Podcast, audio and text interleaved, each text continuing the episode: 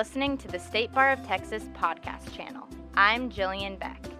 In this episode, we'll hear Rocky Dhir of Dallas based Atlas Legal Research and the host of Texas Bar TV talking with Texas lawyers and legal professionals about important trends and topics in the law.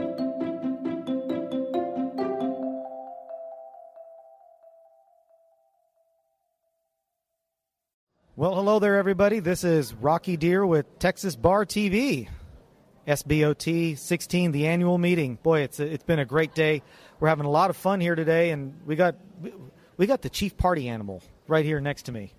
And the reason I know he's a party animal is because now there's no such thing as a former Marine. That's correct. It, it's only a retired Marine. There's always retired, yes, but always a Marine. Once always a Marine. a Marine. That's right. That's, That's right. right. I've got my good friend Patrick McLean, a retired Marine, but still very much a Marine. Indeed. Right.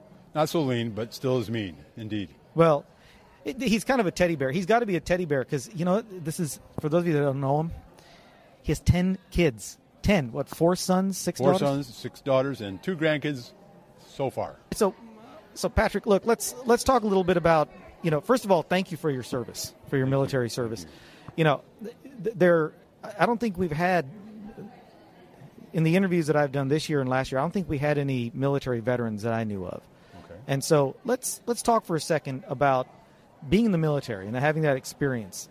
You know, has that affected your law practice? You know, what what it, what has that brought to the to the everyday that you that you take to the office? Yeah, and as you mentioned, I've, I've been in the military, but I actually was, for part of the time, a lawyer in the military. I was almost a, an accidental attorney, and I had moved from the communication electronics field in the military to law because they needed more lawyers. And when they were offering to pay the bill to go to the University of Texas School of Law, that's an offer I couldn't turn down. And I ended up staying in the courtroom the whole time as a uh, prosecutor or as a defense attorney or as a judge on the bench. And we do talk about being in the courtroom as a battle, as, as a contest.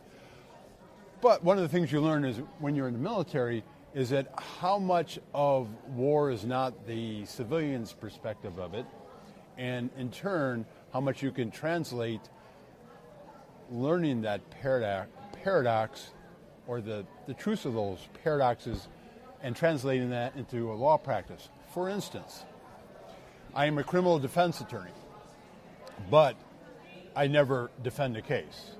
I always prosecute a case.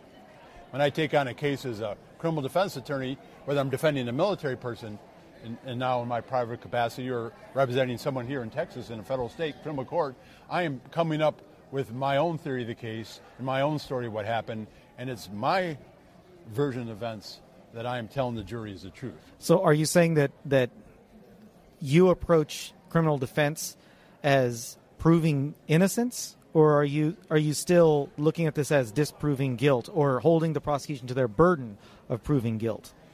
It could be all of the above.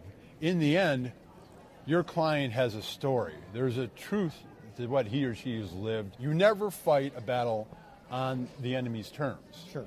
You never let the prosecution pick the battleground. You instead do your research and you find out what the truth is, and the battleground in the court becomes what you say it is because you persuaded the jury that you were the one who's presenting the truth. Isn't that Sun Tzu? Isn't It that is indeed. The art of war is as valid for a trial lawyer like myself or like yourself, as well as for a, a military commander. Any successful military commander improvises, adapts, and overcomes.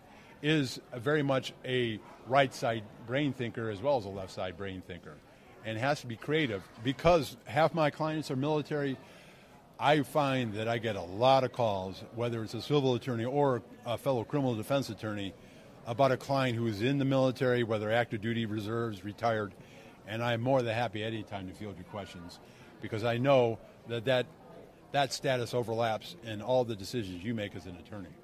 Do you still remember how to do the Marine grunt? I sure do. I can say, "Arr!" anytime you need me to do so. I'm going to need to record that. I might make that into my ringtone for my Okay. phone. Sounds good. Well, ladies and gentlemen, Patrick, thank you so much for being here. Rocky very much. Ladies and gentlemen, Pat McLean, and I am Rocky Dhir here for Texas Bar TV. It's a pleasure having you here. We'll see you next time. Thank you all so very, very much.